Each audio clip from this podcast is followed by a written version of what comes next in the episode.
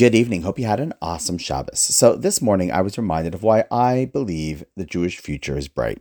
So, if you remember, yesterday we spoke about how the greatest present you can give another person is your presence, and that visiting people itself is a tremendous healing power. But then this Shabbos, when we were celebrating the bat mitzvah of Erica, a truly amazing young lady, but like truly amazing, she got up to speak, and as it turns out, she also spoke, unbeknownst to me, about the power of chesed and visiting people, which was cool. But then, as she continued to speak, I realized that the future was bright because she said that knowing how important it is to visit those who are sick or those who might just be lonely and living on their own, and how much a short visit would mean to them, she then declared in front of hundreds of people that she wasn't just going to speak about about the importance of it, but she was going to start a movement of it with her friends, doing exactly that. And I was like, wow, that's awesome.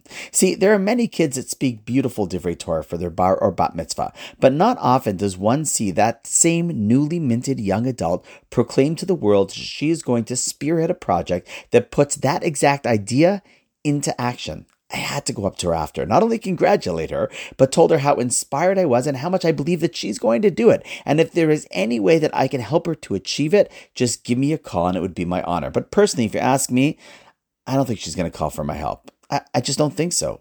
Why?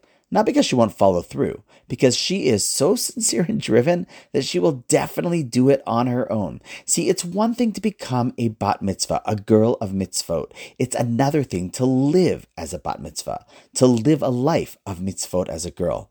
You know, expect great things from this young lady. And you've asked me how I know. It's not only because of the greatness that she exudes, but it's also because she comes from parents who are the exact same way, always striving to become and to do more. So naturally, parents who are like that most probably will raise kids who are the same. Often, we don't realize the importance of our own personal example as setting the trajectory and giving the DNA in the next generation to follow suit. And so, on that note, wishing Erica Mazeltov, wishing you a great night, and I look forward to seeing you tomorrow.